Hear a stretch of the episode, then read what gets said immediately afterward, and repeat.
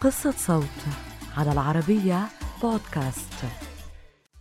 إذا كنت تعرف الرقم الفرعي أدخله الآن. المحطة القادمة هي أحييكم أجمل تحية وأدعوكم لسماع باقة جديدة من أغنيتكم. نرجو محاولة الاتصال في وقت لاحق.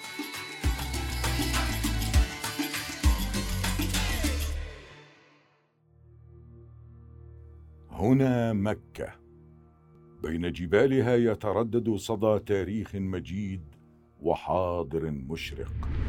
فلكل وجهة قصة وحكاية ومكانة ومكانة في وجدان المسلمين. فعلى قمة هذا الجبل الأشم حراء كانت البداية والرسالة الخاتمة.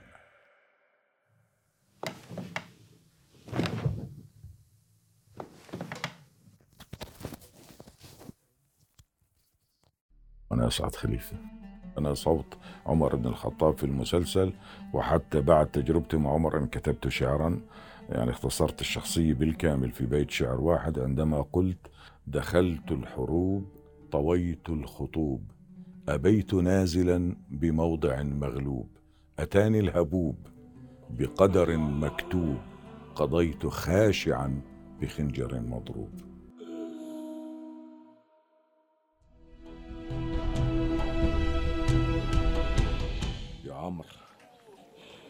ليست هيبة الحكم في ترويع الناس ولكن في تأمينهم. مسلسل عمر كان بالنسبة لي محطة مهمة جدا في مسيرتي ككل. وسبحان الله يعني عمر شخصيته واللي صار بالمسلسل هو كسر لتابوهات كان ما حدا يقرب عليها. يعني أولا فكرة إنه تجسدي عمر بالكاميرا بالصوت والصورة هذا ما كان يصير.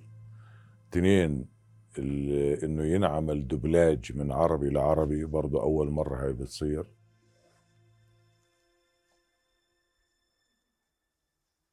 طه ما أنزلنا عليك القرآن لتشقى. إلا تذكرة لمن يخشى تنزيلا ممن خلق الأرض.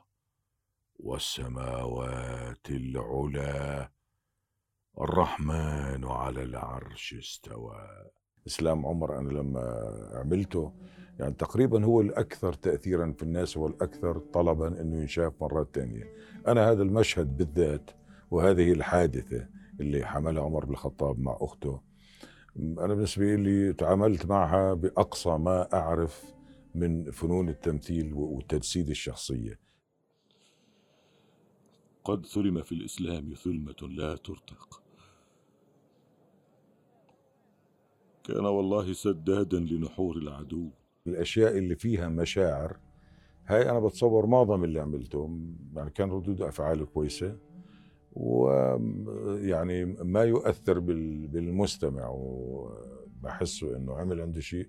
أكيد أنا بتأثر فيه كمان لدرجة إنه أحيانا بصير عندي سلوك يعني ال- العبارة المشهورة لسيدنا عمر رضي الله عنه لما كان يقول في الآخر قضي الأمر.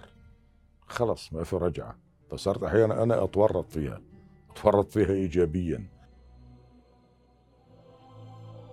يا عمرو متى استعبدتم الناس وقد ولدتهم أمهاتهم أحرارا؟ قضي الأمر. الاستوديو كوني تعودت عليه يعني عايش مع الميكروفون وعايش مع الجاليري وعايش مع التقنيات وبحاول دائما إنه أعايش الحاضر واواكب المستقبل حتى بهالأشياء. أعطتني أشياء كثير ومن أجمل ما أعطتني اياه إنه أنا لو بدي أحسبها حسبة حسابية. كمية الزمن أو الكلام اللي تكلمته باللغة العربية الفصيحة يعني ممكن 90% من حياتي الطبيعية لأنه معظم وقتي بالاستوديو هدوا يا رجال. تماسكوا. الشخصية اللي أنا عملتها بفيلم بلال مش بلال أنا عملت حمزة بن عبد المطلب رضي الله عنه. العالم برا أصبح الآن ينظر إلى الشخصية من خلال الملهم من ألهم أن يكون هكذا. فكان الملهم لبلال بن رباح سيدنا حمزة بن عبد المطلب. أنا عملت سيدنا حمزة وكان جد بالفعل جدا شخصية صعبة جدا. لأن هي هي اللي رسمت بلال. أذكر إنه بإسبانيا. أنا كنت رايح أدرس طب زي أي طالب عادي في ساحة في وسط مدريد اسمها بلاثا دي إسبانيا المكان جميل. وإحنا بتعرف الشباب صغار يعني بحب يطلع صوته إما بلحن إما بنغمه ففي شخص إسباني مر بقول لي شو رأيك تعمل معي دعاية؟ بقول أنا أعمل دعاية بالإسباني لسه بعرفش كويس. قال لي كلمة.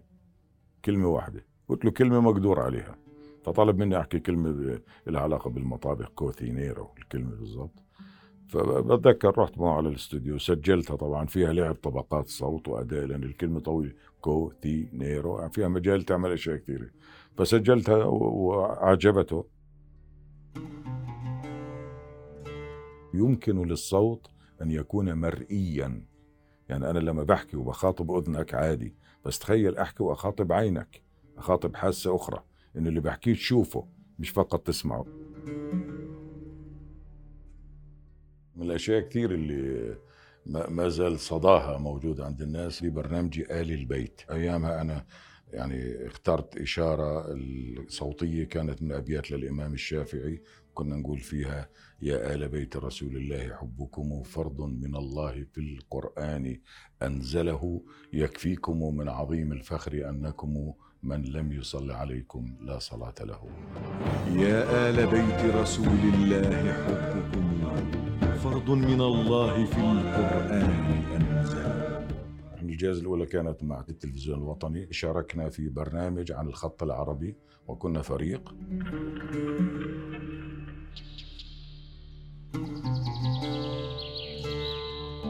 ما بعرف أعيش من دون صوت طير. وقال لي الطير بالفعل هذا أكثر شيء أنا بالنسبة لي آه، بحكيها على لسان الطير لأن حتى بثقافتنا العربية فلان قال على لسان فلان وليس فقط على لسان الطير.